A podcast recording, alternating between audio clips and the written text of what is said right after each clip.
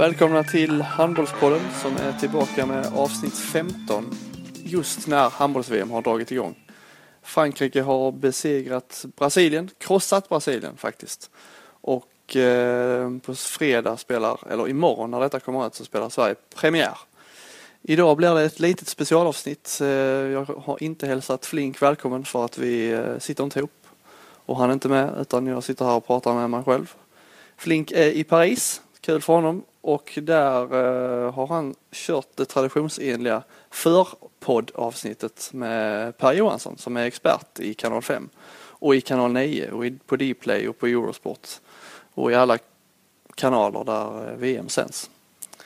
Eh, jag ska egentligen inte prata mer utan jag lämnar med varm hand över till Flink och Per Johansson. Välkommen Per. Tack så jättemycket. Du, eh, ja, det har blivit en eh, liten institution det här att köra en mästerskapsspecial med dig. Mm. Det var ju bara någon månad sedan vi gjorde det senast. Ja. Och eh, nu sitter vi här på ett hotell, mitt hotell, nära eh, VM-arenan. Eftermiddag, ikväll, onsdag eftermiddag. Och ikväll så Eh, är det lite tjuvstart på VM med Frankrike och Brasilien. Jag vet inte, brukar det börja så här ett mästerskap? Eh, lite vi gjorde det i Qatar så var det en match. Då var det ju också Brasilien med. Då var det Qatar, Brasilien. Ja. Där Qatar vann med sex mål tror jag om jag mig.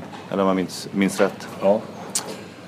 Eh, och vi tänkte ju i vanlig ordning eh, gå igenom eh, grupperna så som vi brukar mm. göra. Snacka någonting om varje lag och lite mer om vissa lag såklart. Men eh, innan vi börjar så, eller vi har redan börjat, ja. skulle jag gärna vilja tacka för arvodet.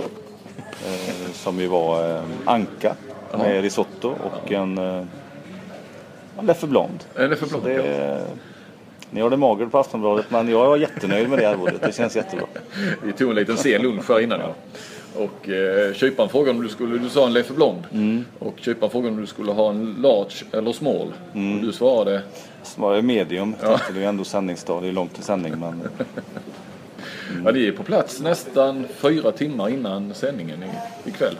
På jag tror att det är för att det är första gången men jag, i vanliga, vanliga dagar så är det tre timmar innan. Det kan vara. det är mycket, framförallt kanske för studio, studiogänget och så. Eh, jag och Jarelind eh, lever väl lite i sin egen värld men det är, det är mycket som ska vara på plats. Så att, kanske inte fyra timmar innan men, men eh, det ska ju vara ordning. Är det också för att det är, det är lite nya nytillskott också där? Lite, är det orutinerade killar i expertrollen. Avranjes var ju det förra VM och så har du Staffan Olsson också. Ja, det är ju, det är ju ett, eh, ett tungt garde kan man säga. Mm. Både Staffan och, och Jubbo. Det ska ju bli spännande. Det var ju Jubbo och Malin Jonsson eh, tidigare. Det var ju också en, en, fin kombination. Jag tror också det här kan bli, bli jättebra. Mm. Um, så att, nej, det är spännande att se hur, det är ju en, en ny roll för Staffan och, men han verkar entusiastisk och, och det ska bli kul. Tror du att det blir speciellt för honom att gå från, eh, eh, han var ju förbundskapten så sent som i, ja, i augusti, till, eh, till att sen eh, ja, kritisera behöver man ju nödvändigtvis, nödvändigtvis inte göra men det beror ju på lite grann hur det ser ut. Men att bedöma eh, spelare, han har ju till och med Jesper Nilsson i klubblaget. Ja, du då... gjorde väl något liknande, eller har du kommenterat det? Ja, det har jag gjort. Men det tog lite längre tid? Ja, inte, ja, inte så här kort tid som Nej. Staffan men det är ju hans roll och det tror jag han är medveten om. Och Sen har ju han så pass mycket på fötterna och så pass mycket erfarenhet så att det han säger är ju säkerligen underbyggt så att säga. Jag tror inte han är någon, han är inte speciellt sensationslysten så som jag känner honom så att jag jag tror att han kommer att tillföra en hel del med tanke på att han har varit i den här världen i så många år och fortfarande är i den med tanke på att han är med Paris Saint-Germain. Så att det, det finns ju mycket, det finns mycket erfarenhet men det finns också väldigt mycket up to date dagens eh, absolut bästa klubbhandboll. Mm. Mm. Vranjes då tror du, det känns som han kan kunna snacka lite mer rubriker? Eh, att, att vi kvällstidningar kommer att plocka upp någonting där? Ja, de är väl inte så lika varandra direkt Nej. så sett. Han eh, kör ju på med, med sin stil Vranjes och, och Staffan kommer väl att hitta sin grej och det är väl det som man ska göra när man är TV. Och, eh, ser man på mig själv så är man ju man ofta epitetat man är ganska torrt analyserande, nördig men man får hitta det som man känner är passar bäst och inte göra sig till utan försöka vara sig själv och förmedla så, så bra man kan. Det är väl det som är uppgiften på något sätt. Jag eh, påpekade ju där eh, Staffans första tre minuter då inför eh, Norge-matchen. Den första där att han sa spännande fyra gånger. Du hade någon liten historia där när du började på SVT. Ja, min... På tal om att säga, ha favorituttryck. så är det. Det är inte alltid man är medveten om det, men min chef då, Fredrik Nidsmark. Eh, det var, halv, det var halvtid, jag höll på att säga halvlek. Ja. Det var halvtid och eh, han ropar i lurarna. Per, om du säger tycker jag en gång till så ska jag se till att du inte får jobba i TV med. Det har vi också sett eh, att säga det. Men eh, ibland hakar man ju upp sig. Det är ju ganska tydligt att det, i och med att det är jag som pratar så det är jag som säger det. Men det ju, man hamnar ju i den här trallen ibland och då är det bra om någon säger till. Man är inte, inte alltid man är medveten om det själv. Men Nolan Grahn säger väl det där fortfarande? Alltså, ja, nu Har han aldrig fått Nidsmark Nej, det tror jag inte att han har fått. Jag umgås mycket med Nidsmark, det gjorde vi alla tre. För jag och Nollan jobbar ihop då med Nidsmark som Mm. chef just och även som programledare. Eh, Nollan kan också fastna i sina ord. Det kan vi alla. Ja. Eh, innan vi går vidare så eh, ska ju, som du sa, Arrhenius ha sitt. Eh, Ja. Vi ska eh, puffa för våra två eh, samarbetspartner. Eh, iPlay Sport. Det är där Arrhenius kommer in i bilden. Mm. Och eh, ICA Maxi Kristianstad. Har du varit där någon gång Per? Eh, Pika Maxi Kristianstad. Ja. Nej, men jag var ju i Kristianstad i, i lördags. Men jag eh, Missade. missade, chansen att, att gå förbi där. Eh, det gjorde jag. Så, då börjar vi titta helt enkelt Mm. vi, hur det ser ut i grupperna. Och eh, följaktligen, och helt naturligt så tar vi grupp A först. Och det är ju faktiskt första matchen då ikväll mellan Frankrike och Brasilien. Ja, Ska jag dra eh, lagen? Det kan du göra om du vill. Nationerna är då Frankrike, Norge, Ryssland, Polen, Brasilien, Japan. Och det tyckte väl jag var den bästa gruppen på förhand. Det brukar ju inte vara så med arrangören att de hamnar i den bästa gruppen. Men nu har De valde hänt. ju det själva. Ja, det gjorde de ju. Men de tittar väl ett steg längre då. Ja, men med det meritbältet som man har så, så tror jag att man eh, gjorde rätt. Och eh, jag tror ju att man är, jag tror att man vinner gruppen. Man är ju en solklar favorit och det är ju solklart hela mästerskapet framförallt med den meritlista man har också. Att det är här i, i, i Frankrike. Sen är det väldigt öppet efter det. Eh, Norge som var fyra i EM i Polen har ju knappt vunnit efter eh, efter de var där. De förlorade VM-kvalet och förlorade OS-kvalet. Tufft OS-kval i och för sig. Förlorat, mot Litauen i EM-kvalet. Hade i och för sig en väldigt dålig uppkörning inför, Norge, inför Polen Polen-mästerskapet också. Väldigt osäkra. Och jag har dem som tvåa trots att de har eh, inte övertygat. Ehm, De fick ett wildcard de fick ett wildcard ja. Och det kan man väl säga mycket om. Men nu är det ju ändå så att man har bestämt att det är ett wildcard varje gång. Inte bara som när Tyskland fick sitt på grund av Australien. Så det är väl lite mer rumsrent men ändå. eh, Det är ändå underligt Ja. eh, att det är så. Eh, Men Norge har ju ett bra lag och har ju en fin generationsväxling och en bra kapten och spelar mycket modernare handboll idag än de har gjort under många, många år. Och utmanas ju då av Ryssland som man inte riktigt vet var man har någonstans. Eh, var ju en stormakt och den största. Ja, var ju, men det är många år sedan nu. Det var väldigt länge sedan de var överhuvudtaget i närheten av någonting. Prövat med, med Kulishov som förbundskapten och Torgovanov och, och eh, vad heter han? Eh, ja, assistenten där också. Kantspelaren. Ja, kantspelaren. Voronjin tror jag han heter. Eh, men utmanas ju främst av, av, eh, av Brasilien om det som är tredje fjärdeplatsen då, eller om tredjeplatsen. Eh, Brasilien hade ju ett enormt bra eh, EM, eller OS på hemmaplan med Ribera som har gjort ju fantastiskt mycket bra saker med Brasilien de senaste tio åren. Som numera tränar Spaniens landslag. Man åkte ju land och rike runt där och, och exporterade dem till, till till Europa. Över 40 spelare har ju spelat i Europa under den här tiden och, och är, är ju ett lag som kan fälla vem som helst. Så långt är det ju klart då, men då har vi ju femma då Polen då som ju har en skadelista som eh, är längre. Skade och avhopp och slutat-lista som är längre nästan än vad de har här. Och är ju här nästan med ett B-landslag och då kan det ju hända mycket. i är Dutjebajev där och det kan hända saker och ting där. Men jag tror faktiskt att Polen ryker i den här gruppen. För, för de som, men det har ju de som lyssnar på den här podden koll på. Det är ju fyra av sex Mm. Ja. Vi säger det nu. Så. Ja, du tror Polen där. Ja, det, ja, det, är, det är jävligt tajt där ju. Ja, den är tajt faktiskt. Men Polen har ju, det är ju alla de här Schmal och Belecki och Ju- Jurecki och Lievski och nu fick man ju även Cyprak som är den stora stjärnan i, som spelar Barcelona borta och Wissomirski, en av målvakterna som då skulle ersatt Schmal. Så att de får det tufft. Men Frankrike, Norge, Ryssland, Brasilien går vidare då.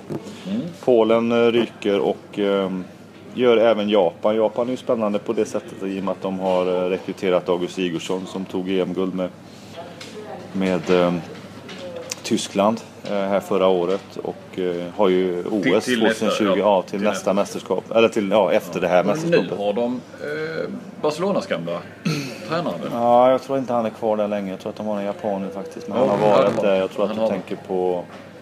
Ja. Är det Garalda eller Ortega? Eh, Ortega. Garalda, nej Garalda tror jag det är. Okej. Ja. Eh, lite oklart där. Eh, men jag tror att det är en japan nu. Eh, de blir spännande för att de har OS 2020. Mm. Men bör inte, är ett av VMs, VMs fyra sämsta lag tycker jag. ja, vi går vidare med grupp B. Och eh, nu ska jag ta dem, jag tror jag tar dem i den här sidningsordningen som fanns. Spanien, Slovenien, Makedonien, Island, Tunisien och Angola. Det tror jag ju hårt på att Spanien, som ju bör vara revanschlystet i och med att de missade, och det kommer vi ju ihåg, att Sverige slog ut Spanien i, i OS-kvalet och bör ju vara revanschfyllda, har ju ett eh, kanongäng, har ju kvar många av sina bästa men också eh, lyft fram lite ungdomar nu som är på väg att slå sig in. Så jag tror att de vinner den gruppen. Utan Sterbeck. Ja, det tror jag eh, att de gör. Jag tror att han... Han, eh, han orkar inte mästerskap. Nej, jag tror att det är, det är någonstans utfasat där nu. Nu är det Vargas och, och någon till som, som ska ta över där. Ehm, Slovenien då med alltid nyckfulle Veselin Vujovic som coach. Ehm, har ju både varit himmel och helvete sen han tog över men det sista har han gjort jättebra och tog dem ju till just till den OS-gruppen då med Sverige. Var Slovenien som gick vidare. Och gjorde ett skapligt OS, åkte ut i kvarten. Har ju skadeproblem på Dejan Bombac och Juro Sorman som är man, de två kan man väl säga är två av världens ja, sju, åtta bästa playmakers i alla fall. Eh, jag Är de borta eller är de... Ja, de är skadade båda två. De är inte med? Eh, Nej, de är inte med. Nej. Eh, De är inte med så det är ju, det är andra som... eh, De har ju många spelförare i och för sig men det, det är ju två tuffa tapp för dem då. Det är ju både ettan och tvåan i den positionen. Ehm, ganska svag den här gruppen tycker jag. Ehm, Makedonien som ofta är vilsna ehm, utanför Balkan har ju såklart den mest gyllene handleden av alla, Kiril Rassarov. Och har ju några kvar från, ja, från tidigare men ja, kan nog bli trea i den här gruppen ändå. Mycket på grund av att fyran då som jag värderade Island har också många borta. Ehm, sen är det ju så någonstans så börjar ju lagarna om så man kan ju inte bara säga att alla har mycket borta. Men de har ju deras absolut största stjärna eh, och affischnamn är Arno Palmarsson sa ju ifrån idag tror jag det var att han inte kommer att vara med. Så de för en, en tvekamp där tror jag med Tunisien och Makedonien i och för sig.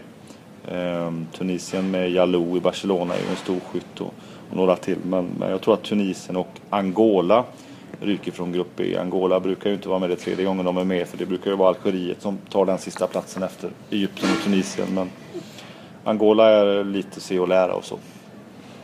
Kanske också ett av de sämre lagen i turneringen. Då fick vi alltså den här ställningen i grupp B. Mm. Spanien, Slovenien, Makedonien. Makedonien, Island, Tunisien, Ja, Angola. den är svår den, är svår, den gruppen faktiskt. Den är, den är lika svår att placera ut dem som, eh, som i grupp A faktiskt. Eh, Ja, bakom ettan där. Ja, bakom finns väl- ettan, ettan i grupp B. Solklar etta i, i B, men sen är det fyra lag och jag tror inte Slovenien åker men de andra tre kan åka. Och det är då A och B som går mot Ja. varandra i en åttondelsfinal. Vi återkommer till det när vi kommer till slutspelsträdet. Jag fyller ju i här efterhand. Ja, känns bra. Eh, så tittar vi på grupp C. Det går ju, vi går ju snabbt framåt här tycker jag. Men du ska ju snart till arenan. Så att, eh. Ja, Eh, där har vi då eh, Tyskland, Kroatien, Vitryssland, Ungern, Chile och Saudiarabien. Det är alltså gruppen Sverige går mot. ja, det är det. Och där är ju, det kanske vi kan börja från botten då. Där är det ju två lag som, som åker ut. Eh, Det är väl den gruppen som är klarast. Vilka som jag tror kommer åka ur det är Chile och Saudiarabien. Saudiarabien är långt ifrån den här nivån. Och Chile har ju sprattlat till dem emellanåt med, med bland annat Onesta som spelar i Barcelona och, Salinas och Fauschman och några till. Men jag tror de får jättesvårt i den här konkurrensen. Eh, en solklar eh, duo här som gör upp om segern det är ju Tyskland. Tyskland har ju utifrån att ha legat i träda i många, många år inte kommit någon vart, fått en ny vår. Eh, isländska coachen Dago Sigurdsson har ju fått väldigt bra ordning på dem och trots att de har väldigt mycket skador och mycket folk borta så har de gjort väldigt bra resultat nu de senaste åren. Och det som jag tror oroar dem det är Ove Gensheimer som kanske är den bästa vänsterkantspelaren i världen. Hans pappa dog ju här i, i några dagar. Han är tveksam. Och, men Tyskland är samtidigt ett väldigt bra lag på att göra bra resultat när de har mycket skador och avhopp. Mm. Eh, sätter dem som etta. Eh, Kroatien utmanar ju alltid och är ju nästan ständigt i semifinal. Var ju inte det nu i OS men har ju ett enormt eh, fint facit vad gäller EM och VM och i alla fall ta sig till minst semifinal. Har ju ett fint lag och det är ju många fina spelare på väg upp nu. Stepanik och Mamic och de här som, som, som kommer så att säga. Som, de har också lite problem med skador och lite, lite osäkerhet kring det. Men får de ihop det så, så ska de vara tvåa här och kan utmana Tyskland. Och det är väldigt speciellt med han Babic, han som är förbundskapten. Han sa ju upp sig och skrev ett långt brev och, till både fans och, och, förbund. Men han är ändå kvar. Så det, det, det är väldigt konstigt där. Han tyckte att han inte hade haft något stöd och hit och dit. Men det är han som leder dem fortfarande. Jag tror det kan vara ganska tufft att leda ett lag i Kroatien. Men, eh, både rutinerade spelare då givetvis med Dovnak i, i spetsen. Eh, de har inte Koplia med, en vänster till höger nia, men En långe. Ja, men som inte, kanske inte har fått den utveckling som man hade kunnat trott. Men ett fint, bra åldersstruktur och många härliga talanger. Framförallt de talangerna som Zagreb på ett eller annat sätt så att säga spottar fram. De kommer ju säkert från någon annanstans från början, många av dem. Men det är ju den stora plantskolan där och får ju mycket värdefull rutin genom att spela Champions League tidigt och så. På tal om Babic, eh, det är väl lite Balkan-style. Vujovic gjorde väl likadant också tror jag i, när det var. Ja. Om det var inför EM eller det var inför OS-kvalet eller inför Ja. OS minns jag inte. Men det var, eh, det var nu efter EM där. Det här med förebrå och förebrås men det blir ändå liksom, ja nu är han där och det, Ja. det Jag tror att han ha- har haft, en, har haft en tuff resa där med alla de handbollsprofessorer som finns där och så mycket handboll som det faktiskt, så mycket kompetens som det faktiskt finns där. Jag tror att det kan vara ett av de tuffaste jobben i, i världen att ha just i Kroatien. Går vi vidare. Mm. Ungen står ju och stampar någonstans, kommer ju ingen vart. Hade ju en väldigt dålig era med Dutjebajev, han var väl bara där ett mästerskap i och för sig. Och Laszlo Norc och, och några till som varit med länge men har ingen naturlig påfyllnad. Och mycket möjligt att det blir Sveriges motståndare i och för sig i, i en åttondel men eh, ehm, har bara tagit medalj en gång tror jag totalt sett under alla år som VM har spelats. VM och EM har spelats. Men utmanas ju då av Vitryssland. Jag tror att Vitryssland och Ungern gör upp om det. Eh, Vitryssland har lite unga spännande spelare med eh, i det här mästerskapet. Det står inte bara och faller med Rotenka även om det såklart är Men han inte med va? Eh, ja, det, jo, det tror jag att han är. Sergej? inte- Eller Sirahi Ja, eller något Sirahi. Ja, nej, det tror jag nog var det. Han dyker nog upp tror jag. Ja, ja, ja. Ja, de har ju en eh, Karalek. Ja, en 96 där va. När man är, Eh, linjespelare. ja, Mm, en stor jävel. ja, och några Nu, till. Och, uttrycket. Ja. de har ju varit där någonstans som man i alla fall kunnat utmana till åttondel och någon gång liksom kommit 8, 9, 10 någonstans och kommer kanske inte så mycket längre men i den här gruppen så, så blir de nog fyra och får förmodligen då möta Danmark i grupp D. Ja. Snygg eh, övergång Ja, till till, grupp D. till grupp D, till Sveriges grupp ja. Ska vi, ja fast den snygga, trots den snygga övergången så bara repeterar jag ändå. Ja. Du har grupp C, etta Tyskland, tvåa Kroatien, trea Ungern, fyra Vitryssland. De till åttondelsfinal och sen Chile och Mm. Ja. eh, eh, Saudiarabien. Mm. Saudiarabien. Och grupp D ja. Ja. Och där har vi då Qatar i den ordning de har sidats tror jag det var. Jag vet inte. Jag hittade det här på förbundets hemsida i alla fall. Qatar, Mm. Danmark, Sverige, Egypten, Bahrain och Argentina. Mm. Det är ju ingen monstergrupp på något sätt men den är ganska jämn. Eh, den är väl lite lik eh, grupp B kanske eh, utifrån att Danmark är en solklar favorit. Tog ju det där efterlängtade OS-guldet efter att ha slagit Frankrike i ett, i ett OS som var krattat för Frankrike men fick ju en enorm hås av det trots att förbundskaptenen har varit ganska hårt kritiserad. Det har varit en hel del interna konflikter och och inte varit sådär sammetslätt alltid men eh, det är det ju inte i elitidrott. Men han vann OS med dem och han har gjort otroliga resultat. Gör sitt sista mästerskap nu innan han lämnar och eh, de har också sett väldigt bra ut i träningsmatcherna. Ja. Eh, ska man ju säga. Det laget som har varit absolut mest stabilt. De och Spanien har ju sett väldigt bra ut. Ehm, och här hoppas vi ju att Sverige ska ta en andra plats. Och jag har dem också som tvåa men det finns väldigt mycket frågetecken kring Sverige. Framförallt genom att eh, det är så många nya spelare. Det är en många kulturbärare som har hoppat av. Vi kanske kommer in på det längre fram.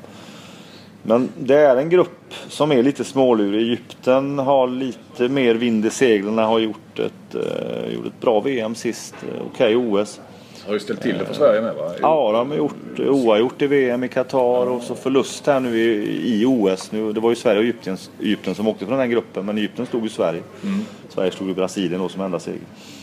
Ehm, och så Argentina på det då. Argentina har ju, nu har de med Diego Simone som ju kallas för, i Frankrike, han spelar i, i eh, han spelar i Montpellier han, kallas ju kan du det? Les, ham, les, handbollens Messi. Ja, handbollens jag, jag, jag, kan ju bara det på svenska. Ja, och jag skulle ju... Nu hade jag skulle ha lagt ut det på franska men nu kommer jag inte ihåg det. Men handbollens Messi har ju tre bröder. Det är deras föräldrar. Diego, Pablo och Sebastians föräldrar som är lite pionjärer i, i, i Argentina. Med, med handbollen var ju båda landslagsspelare i Argentina har ju en förbundskapten som heter Galardo som lite grann som Ribera i Brasilien har liksom burit allting, åkt land och rike runt och fått massa spelare till Europa och tränar de, brasilian eller tränar de argentinska spelarna fyra gånger i veckan och så. Har ju verkligen eh, kokat soppa på en spik, kanske inte man ska säga. Men Argentina som Brasilien, det är inget lag i världen som går eh, säkert mot dem. Ehm, och, och så Qatar då, vi kan ta ordningen senare. Och så kommer Qatar också som ju hade tio nationaliserade spelare i sitt eget eh, VM och kom ut på andra plats. Mm. Sensationellt men man fick ju ändå ihop det väldigt bra så att det var ju det är klart att man kan tycka vad man vill om det är sex stycken som är Qatarier men de var bra i alla fall. Gjorde ett okej okay OS, inte så. Ehm, är ett av de lagen som, som tappar ganska mycket viktiga spelare. Markovic som var skyttekung i, skyttekung i Qatar och jag tror att han var tvåa i skytteligan efter Gajic i Qatar, då i VM för två år sedan. Mm. Uttagen i Allstar Ja, och en högernia vänster. Memedovic, en, en duktig eh, vänstersexa och Börje Vidal och någon till. Eh, och inte heller Stojanovic som är, som är andra målvakten. De har ju mm. haft ett väldigt fint målvaktspar i, i Montenegrinen eh, är han väl, Stojanovic och eh, Bosnien Saric då. Saric är ju, är ju verkligen toppen. Mm. Um, Nej, Rivera gjorde ju det i, alltså precis man kan ju snacka mycket ja. om eh, de olika nationaliteter mm. och hur de fick in dem. Men det, det var ju inte heller det var ju inte världens bästa spelare de, de tog in utan det var ju liksom från de lägre hyllorna ja, som inte platsade i sina egna landslag. Montenegro har väl alltid problem överhuvudtaget. De mm. hade kanske platsat de här men och Saric ja, hade platsat i Bosnien men det är ju inte det var inte världsstjärnor. Nej, och, det, och det, med det han hade så har han gjort det väldigt bra. Och Capote som väl är ex-kuban men var ju spanjor då, är ju spanjor. Det är ju inte nu, han är ju katarian eller vad det heter då. Men, men uh, hade nog kanske inte fått spela i, i, i Spanien. Men, men är ju deras stora stjärna nu. Så bra jobb har han gjort. Han hade ju i sig gott om tid också. Han hade gott om tid och alltså- allting var anpassat till mm. Det är ju så de gör fortfarande i vissa länder. Det var väl som i Ryssland förr och Sydkorea och sådär. Det är liksom anpassat allt för landslaget. Mm alla spelare ska spela i Qatar. Den enda som har spelat utanför är just Daniel Saric som mm. har stått i Barcelona. Men jag tror de, jag, där sticker jag ut hakan lite. Jag tror att de ryker faktiskt. Jag tror att de kommer femma i den gruppen. Oh, det innebär att så här långt, och vi ska prata lite om Bahrain också, de kommer ju sist i den här gruppen tror jag. Men Bahrain har ju sin bästa upplaga på länge. Ryan Reynolds här från Mint Mobile. Med priset på nästan allt som går upp under inflationen, trodde vi att vi skulle bring våra priser down. So to help us, we brought in a reverse auctioneer, which is apparently a thing. Mint Mobile unlimited premium wireless. Ready to get 30, 30, bit to get 30, bit to get 20, 20, 20, bit to get 20, 20, bit to get 15, 15, 15, 15 just 15 bucks a month. So, Give it a try at mintmobile.com/switch. slash $45 up front for 3 months plus taxes and fees. Promo rate for new customers for limited time. Unlimited more than 40 gigabytes per month slows. Full terms at mintmobile.com. Och lite grann för att visa att, att världshandbollen blir ändå jämnare det är ju att jag tycker att Saudiarabien, Kina, Angola, Japan är lite sämre. Men Bahrain hade ett OS-kval där de hade lika mot Danmark i paus i Danmark, förlorade med två. Pressade Norge jättelänge i den andra kvalmatchen och hade oavgjort mot Kroatien i halvtid. Kanske inte räcker 60 minuter men det börjar ändå bli så att även de lagarna går man inte helt säker mot. Eh, så det är ingen tuff grupp men det är en jämn grupp. Mm. Är det. Danmark etta, Sverige tvåa, Egypten trea, Argentina fyra, Qatar femma då. Um, och Bahrain sist i den gruppen. Ja, man går ju inte. Som sagt, Sverige förlorade väl mot Argentina. De spelade oavgjort i sitt hemma-VM. Förlorade med 27-21 på hemmaplan i ett fullsatt Skandinavien. Ja. Det betydde ju inte det någonting för... för eh, Nej, men just då när matchen spelades betydde det eh, en hel del. Det var inte så att den var liksom betydelselös. Den betydde jättemycket.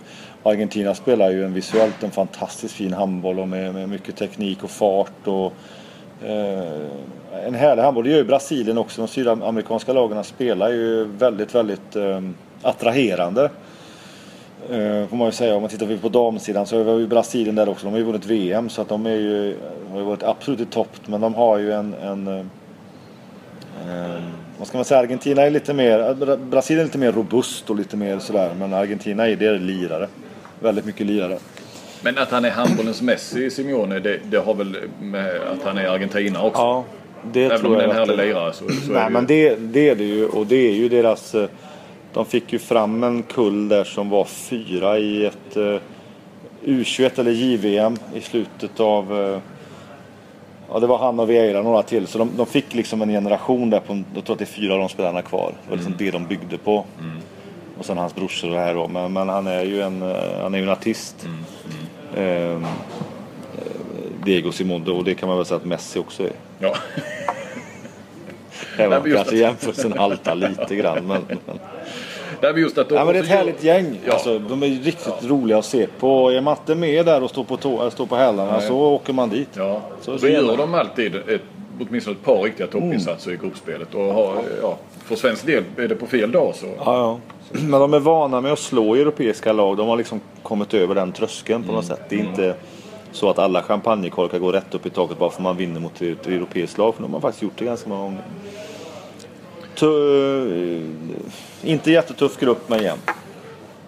Ska vi snacka lite mer om Sverige då innan vi går in Kan på slutspelsträdet och tittar var lagen hamnar då. Eh, nu har du de tvåa här. Eh, Mm. Vad, eh, du sa, du var lite inne på vilka, ja, Ja. v- vad är problemen? Ska vi börja i den negativa änden? Ja, alltså pro- problemen kanske är att man inte riktigt vet var man står någonstans. Om man blir av med så många kulturbärare, några med olika inriktning såklart. Kim Andersson, Tobias Karlsson, Mattias Andersson, Petersen och Kjellman. Men det är klart att det är enormt mycket rutin utifrån hur det fungerar att spela internationellt. Det är ju, vem ska ta det? Vem ska ta de rollerna? Det- De ersätts ju av spelare som inte har varit på den här nivån tidigare. Det det är ju lika många sådana in. Och sen har man ju ett helt nytt förbundskaptenspar och det ska man ju inte heller underskatta. Det tar ju också tid. Även om de jobbar dy- dygnet runt så att säga så. Jag vill inte säga att det är några problem men det är ju naturligt när man gör en generationsväxling. Och generationsväxlingen var nödvändig att göra tycker jag. Även om det kan vara jobbigt ibland när allting kommer på en gång i stort sett. Det är ju ett. Hur hanterar man det med så lite tid tillsammans? Ehm, Däremot så har ju det här landslaget någonting som, jag kan inte komma ihåg en upplaga som har så bra beställt vad gäller skyttet. Om vi nu pratar anfallsspel. Nej, Sen är det inte säkert att Jeppsson håller den nu eller att eh, Ja sådär. Men alltså det, det finns ju ett, ett, är oerhört spännande i och med att man har en spelförare Jim Gottfridsson som också kan skjuta. Som också är farlig.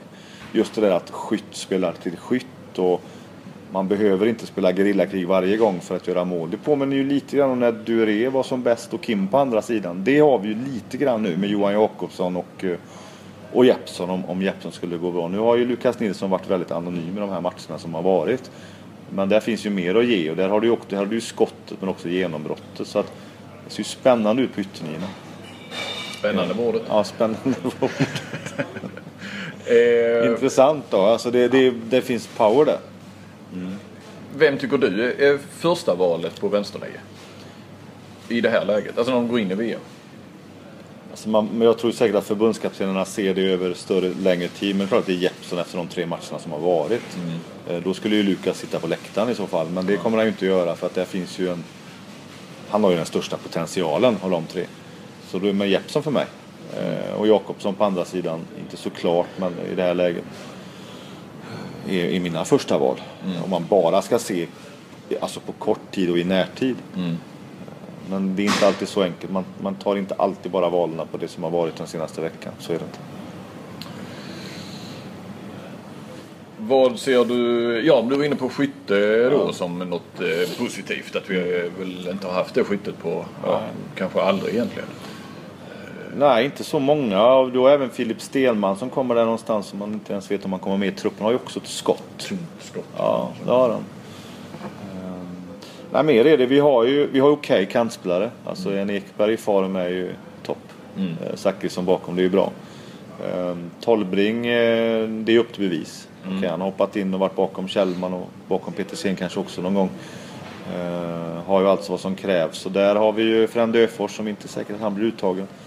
Där har du ju en ny Kjellman kanske. Mm. Utan att jämföra dem för mycket. En ny Frändesjö med att man med ett bra skott kan komma in i banan. Och riktigt, riktigt bra kontringsspelare.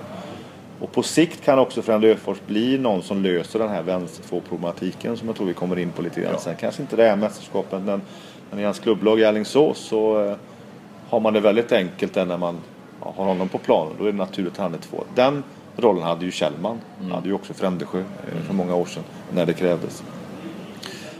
Sen har vi en linjespelare i, i världsklass offensivt som spelar i, i kanske världens bästa klubblag, Andreas Nilsson. Och så ett par hantverkare till. Eh, Jesper Nilsen, eh, Max Stark kommer inte att spela, Fredrik Pettersson. Eh, offensivt är det ser, ser det inte så dumt ut. Nej. Men bakåt? Bakåt är jag mer osäker på hur de ska få ihop det. Om vi börjar med målvakterna så är jag inte ett dugg osäker om det. Appelgren har ju växt ut till en av Bundesligas bästa målvakter och ska ju ta över nu och är ju i rätt ålder och har ju sina finaste eh, år framför sig. Fantastisk fysik som han använder eh, och är ju på allt nästan. Han är nära allting. Mm. Och så kompletteras han ju av, av Palicka som är något helt annat. Det är ju ruskigt temperament och inspiration och ruskigt bra kast. Den delen känns ju bra. Där, där mäter vi oss med många. Inte alla, men med många. Bakåt så har, alltså hur han än gör, eller hur de än gör så, så är det ju många envägsspelare. Mm. Det vill säga man är bra på att spela framåt eller man är bra på att spela bakåt. Jeppsson är en fantastisk anfallsspelare men han är inte klar att spela vänster två i landslaget ännu. Mm. det är inte Lukas Nilsson heller. Eh, Andreas Nilsson spelar mycket i Veszprem bakåt men eh, kanske skulle kunna vara lösningen här men har inte fått någon tid i träningsmatchen. Där har du tre rena envägsspelare. Konradsson är också en spelare som inte så att säga eh, man spelar så mycket med bakåt här. Det är fyra stycken. Mm. Och så vänder man på det då så kanske man har Dari och, och som en envägsspelare bakåt. Alltså, rätta med, alltså, I den här miljön som de är, hur de värderas. Jag menar, Dari är ju en, en tvåvägsspelare i sitt klubblag och det är ju, det är ju många av de här också där, är, där kommer, han, kommer de ju hela tiden komma i kompromisser. Pettersson är väl nästan också åt en... Alltså han, han, Andersson ser ju honom som en tvåvägsspelare ja. men han är väl ändå på den här nivån möjligtvis bättre bakåt än framåt. Ja, eh, det kan man ju säga. Nu har han ju en fin storlek framåt så han är en bra komplement till eh, Andreas Nilsson. Det, Sveriges problem lite grann det är ju att man, man nästan bara har mittförsvarare som är linjespelare. Mm. Eh, Stenmalm är ju inte det. Stenmark är ju den enda nian som jag tror de ens kan tänka sig spela trea. Och det är klart det är så skönt att ha en nia. Eh, för att du, du blir naturligare i kontringen. Det blir, det blir många och jobbiga byten när du ska in och ut med linjespelare. Um, sen är vänster två det stora problemet. Man Där Kjellman inte med ja. Nej, ja precis. Och, och, att man inte heller har någon nio meter spelare. Förutom Stenmalm igen då. Ja. Ja, Gottfridsson. Ja, men Gottfridsson, jag håller inte, tror jag, över en, sett över en turnering Nej. med det han ska bära framåt och inte tillräckligt bra bakåt. Där tror jag att han har lite huvudbry. Um, han var ju inne på Darj där inför ja. samlingen och pratade med det, honom. Men det, verkar, det har de inte kunnat köra väl för Nilsen har ju saknats så att Darj har ju spelat trea hela tiden. Ja, mycket, mycket tror jag löser sig med att Nilsen kommer in. Mm. Nilsen och Jakobsen då blir stabilt där så ja. Uh, och sen kanske Darj ska gå bredvid där. Men då blir, blir det ändå liksom vem ska vara, ska han ha Darj som vänstertvå, då måste han ändå ha en trea. Så då hamnar han i ett byte till. Så det är hela tiden det totala bytet. Du vill ju inte... En, två spelare byter man ju generellt men du vill ju inte hamna på tre. Uh, och du vill ju också ha de här spelarna som Jeppsson och Lukas Nilsson på banan i kontring. I de bästa världar vill du ju ha det. För det är ju ruskiga spelare i kontringen men de jag tror att han har, det finns mycket, många olika konstellationer där men hur han än så att säga funderar så, så, så är väl där det, det största utropstecknet. Eller vem, vem frågetecknet. Vill vem vill du se som vänstertvå? Jag tycker ju att Stenmalm är en bra försvarare. Jag tror kanske att det är att han tar med honom nu med tanke på att han har de här. Nu kryper jag in i hans huvud, jag har ingen aning om det. Men man resonerar lite grann själv. när man är i ett mästerskap tänker man själv hur man har gjort. Och då är ju en Stenmalm en spelare som kan spela både vänster två och trea. Mm. Så därför tror jag han kommer att komma med. Jag tror att Frände Öfors kan göra det, men jag tror att det kanske är för tidigt. Som en vänstertvåa. Men drömmen är ju att ha en vänstersexa som, som du var inne och nämnde, Kjellman. För då kan du ju ha spelföraren längst ut som etta. Men har du, det, har du inte det då så måste du göra ett byte till. Och då är det, då är det ständigt byten anfall-försvar. På två spelare. Men också att jag tror att Andreas Nilsson, när du spelar med Andreas Nilsson, ge han den chansen. Testa som vänstertvåa. Och så se om det kan vara lösningen. Eh, ja, men då har vi ju fått fram eh, ett slutspelsträd då. Mm. Åttondelsfinaler framåt. Presidents Cup eh, hoppar vi va? Det kan vi göra. Ja, så, eh, ja, så som det är uppställt här då så är det ju högst upp så att säga i, i, i det här slutspelsträdet Mm. så har vi en åttondelsfinal om jag räknar rätt då med Spanien-Brasilien. Det är rätt. Eh, och där tror jag att Spanien vinner. Alltså, utifrån revanschlust och att de är lite bättre. Men eh, ett eh, vilt kämpande Brasilien som kanske kan ta med sig lite grann av den här fantastiska stämningen och, och känslan som var i sitt eget OS. Så det är ofta det som är utmaningen om man kan ta med sig det. För helt klart att de har ett bra lag. De har både alltså Toledo, nu kommer vi in på lagen igen, men Toledo och Santos och da Silva spelar ju stora klubbar. Chambery och Wisla Plock och Pixie Så de har ju, och Tjoffa, han med palmen på huvudet, han spelar ju i Kolding. Så att, men Spanien, de går ju emot Kroatien, Egypten och där, eh, där vinner Kroatien. Och hamnar då i en kvartsfinal som vi också ska penetrera lite längre fram med Spanien då. Där är ju en, eh, det blir ju förmodligen den tuffaste kvartsfinalen av de fyra. Ja. Och eh, sen har vi en eh, åttondelsfinal mellan Makedonien och Norge. Eh, och eh, nu har jag ju tippat Norge ganska högt upp och det innebär ju att de, i så fall om de hamnar på den sidan och de, om de hamnar mot en trea så har de gjort det ganska bra. Eh, och då tror jag att de vinner mot Makedonien. Som, eh, och går till en kvartsfinal då med antingen Danmark eller Vitryssland. Ja, och vilka kan dem. det bli då? Ja, kan det bli Danmark kanske. Ja. Så har vi Danmark-Norge, ett, ett nordiskt möte där i kvartsfinalen. Så tittar vi på den eh, nedre halvan. Och då har vi Ungern-Sverige i nästa åttondel. Hur de än lagarna tar sig dit så är det ju en 50-50 match på förhand. Det kan inte bli så mycket annat. Och jag, jag hoppas och tror och med ett riktigt bra försvarsspel har man fått igång då i match 6 här och bra målvaktsspel så, så vinner man den och tar sig till kvartsfinal. Och eh, där får man ju med all sannolikhet möta Frankrike som i sin åttondel har Island. Och jag är inte ens säker på att Island tar sig dit. Oavsett vem som kommer dit så eh, vinner Frankrike den och då blir det Frankrike-Sverige i en kvartsfinal. Och sen har vi då eh, Ryssland-Slovenien i en åttondelsfinal. Den är öppnare och tuffare. Där har jag med lite bättre resultat här på senare år Slovenien att eh, Vujovic ändå får ihop det. Den är också väldigt öppen. Och då har jag räknat som så att de får möta då Tyskland mot ett, eh, som möter ett vilt kämpande Argentina som, men som inte räcker till utan att det blir en eh, grym kvartsfinal där också. Tyskland mot Slovenien. Kvartsfinalerna som följer Spanien-Kroatien, Norge-Danmark, Sverige-Frankrike, Slovenien-Tyskland. Ja. Det hade varit rätt härligt. Bara Ja, europeiska lag eh, noterar jag. Ja. Jag tror faktiskt inte att det är något eh, icke-europeiskt lag som kommer längre än så. Det skulle kunna vara Brasilien i så fall om de skräller mot Spanien. Men... Ja, Ja, för det är ju så ju. Om vi nu, då, då har vi Sverige fram mot Frankrike där. Att det, är, s- det är nästan svårt att undvika Frankrike. Alltså vi behöver vinna gruppen i så fall. Ja. Eh, och för tre eller fyra vill vi ju inte bli och, och, och riskera att få Tyskland eller Kroatien. I en, det är ju roligare att åka ut i en kvartsfinal än i en åttondelsfinal om man ska säga det så. Även om då Frankrike naturligtvis är en nivå högre kanske Ja. än, än vad Tyskland och Kroatien Ja. är. Så. Ja, det vill vinna gruppen som sagt som skulle vara eh, där. Då får, får man ju en okej eh, resa om man sätter in Sverige istället för Danmark tänker jag bara. Vitryssland i åttondel och Norge i en ja kvartsfinal. det, den är ju helt avgörande. Alltså man kan ju säga att Frankrike och Danmark får ju bäst väg vid sina segrar. Eh, Det får ju givetvis också Kroatien om de skulle vinna den gruppen, ett annat lag. Men de, att komma etta i grupp B och grupp, eller i grupp C och grupp D. Nej, grupp A och grupp D. Ja. Det vill säga Frankrike och Danmark. Där, där är ju den bästa vägen. Ja. Om man nu kan säga så. Men eh, ja. Eh, Spanien-Kroatien då en kvart. Eh, där vinner eh, Kroatien har jag skrivit där. Känns underligt faktiskt. ja, jag ska faktiskt, det tror jag inte på. Jag vet inte varför jag sa faktiskt. Du ändrar dig i, Ja, nej, jag, i tror jag, jag direktsändning. tror faktiskt jag har skrivit fel. Nej, jag tror Spanien. Jag tror att eh, Kroatien åker. Mm. Och att eh, Spanien lite grann med det att de inte var i OS och sådär så, så Mm. väger det över. Har de kommit igång och slagit ut Brasilien också. Ja, Där kanske. Och Kroatien, nu kanske jag bara har OS i, i huvudet här men sådär att de... eh, Förr sa man kanske i och för sig att Kroatien sällan var bra i gruppspelen men, men i OS var det lite sådär, de imponerade ju enormt. Ja. Eh, medan Tyskland har trasslat sig vidare lite grann sådär. Så och, eh, och sen blivit bättre och bättre medan Kroatien eh, sen åker då i en kvart eller ja, Ja. semifinal är ju bra om man tar sig till. Ja, så har vi Norge-Danmark i en annan kvartsfinal.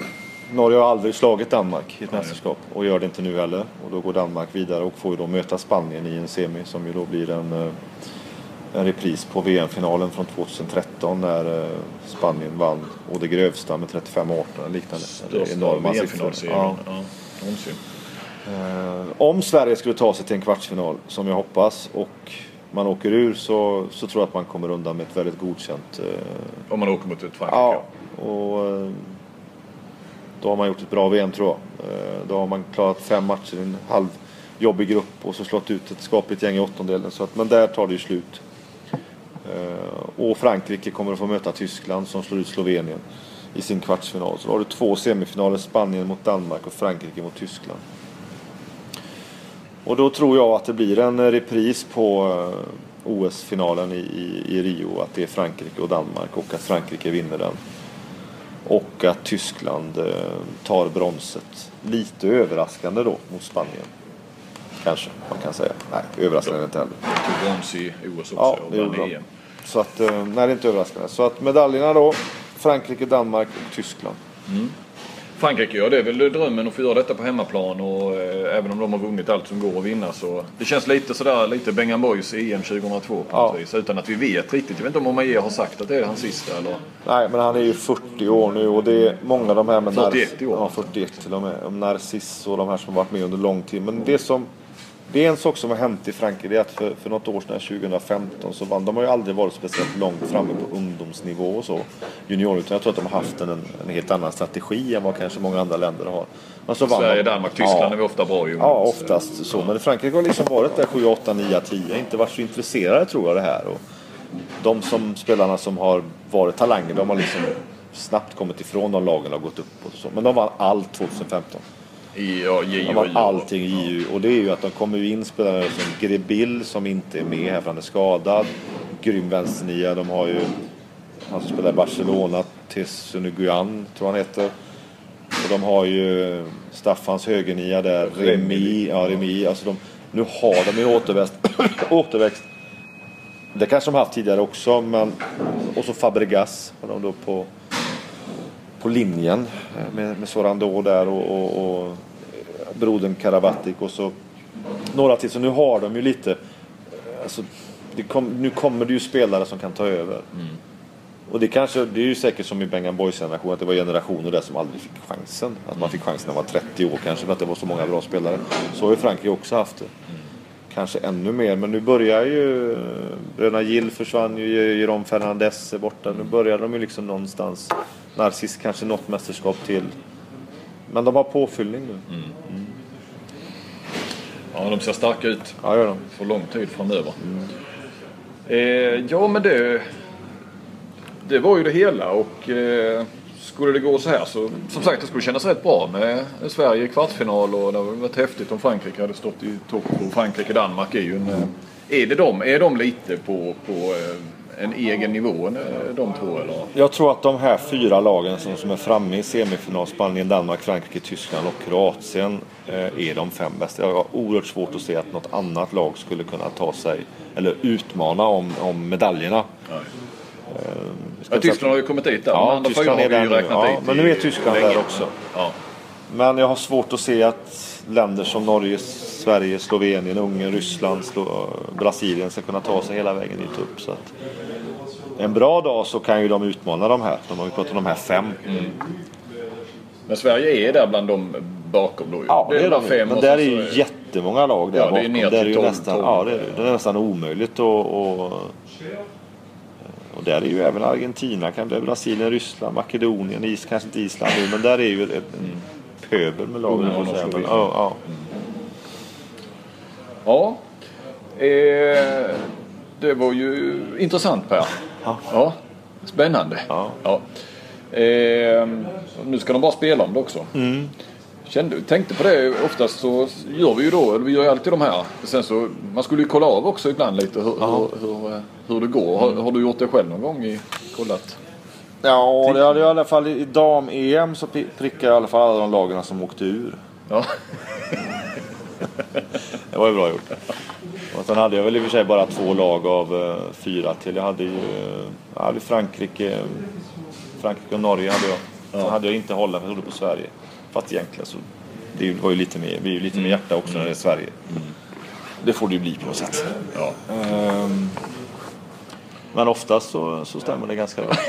Du brukar säga det. Ja. hoppas det är någon... eh, jag som inte- säger emot. Ja, jag har inte orkat titta på det bakåt så, men det kanske är någon lyssnare som kan, som kan göra det. Nej då, vi ska inte utan att hävda att vi ska smälla det på fingrarna. Eh, innan vi rundar av och, och det ska sätta igång alltihopa så eh, för övrigt så kommer detta ut på imorgon så att då vet vi hur det har gått mellan Frankrike och Brasilien. Så vi får väl hoppas det hade varit jävligt bra om, om Brasilien hade, tänk om de hade kunnat eh, ta Ja. poäng där så, vi kan, så Sverige kan slippa Frankrike. i- Ja, så drömmen är ju på så vis att ja det är Brasilien klart att det det är. Klart att det Men vi ska runda av och än en gång vi tackar iPlay Sport och vi tackar ICA Maxi Kristianstad för att de är med oss. Och så eh, kör vi väl det här igen. Eh, nu får vi vänta ett tag, nu är det ju inget OS här emellan. Eh, om inte du dyker upp i podden innan, det kanske du gör, så kör vi väl eh, i december då. Ja, VM. då är det ju Tyskland. Ja. Är Sverige med där? Ja, det är de. Ja. Det är de. Vad fick de nu i? Ja, du, nu ska jag ju kunna berätta. De fick ju de fick ju något de var nöjda med. Makedonien fick Ja, de. så var det. Och där förlorade de aldrig. Nej. Inte över två matcher i Nej, alla fall. det gör de inte. Nej. Det gör de inte. Nej, vi ser fram emot det. Men framförallt ser vi fram emot här-VM. Nu, eh, nu drar det igång. Eh, tack så mycket. Ja, tack själv. Tack. Tack för att ni lyssnade. Hej.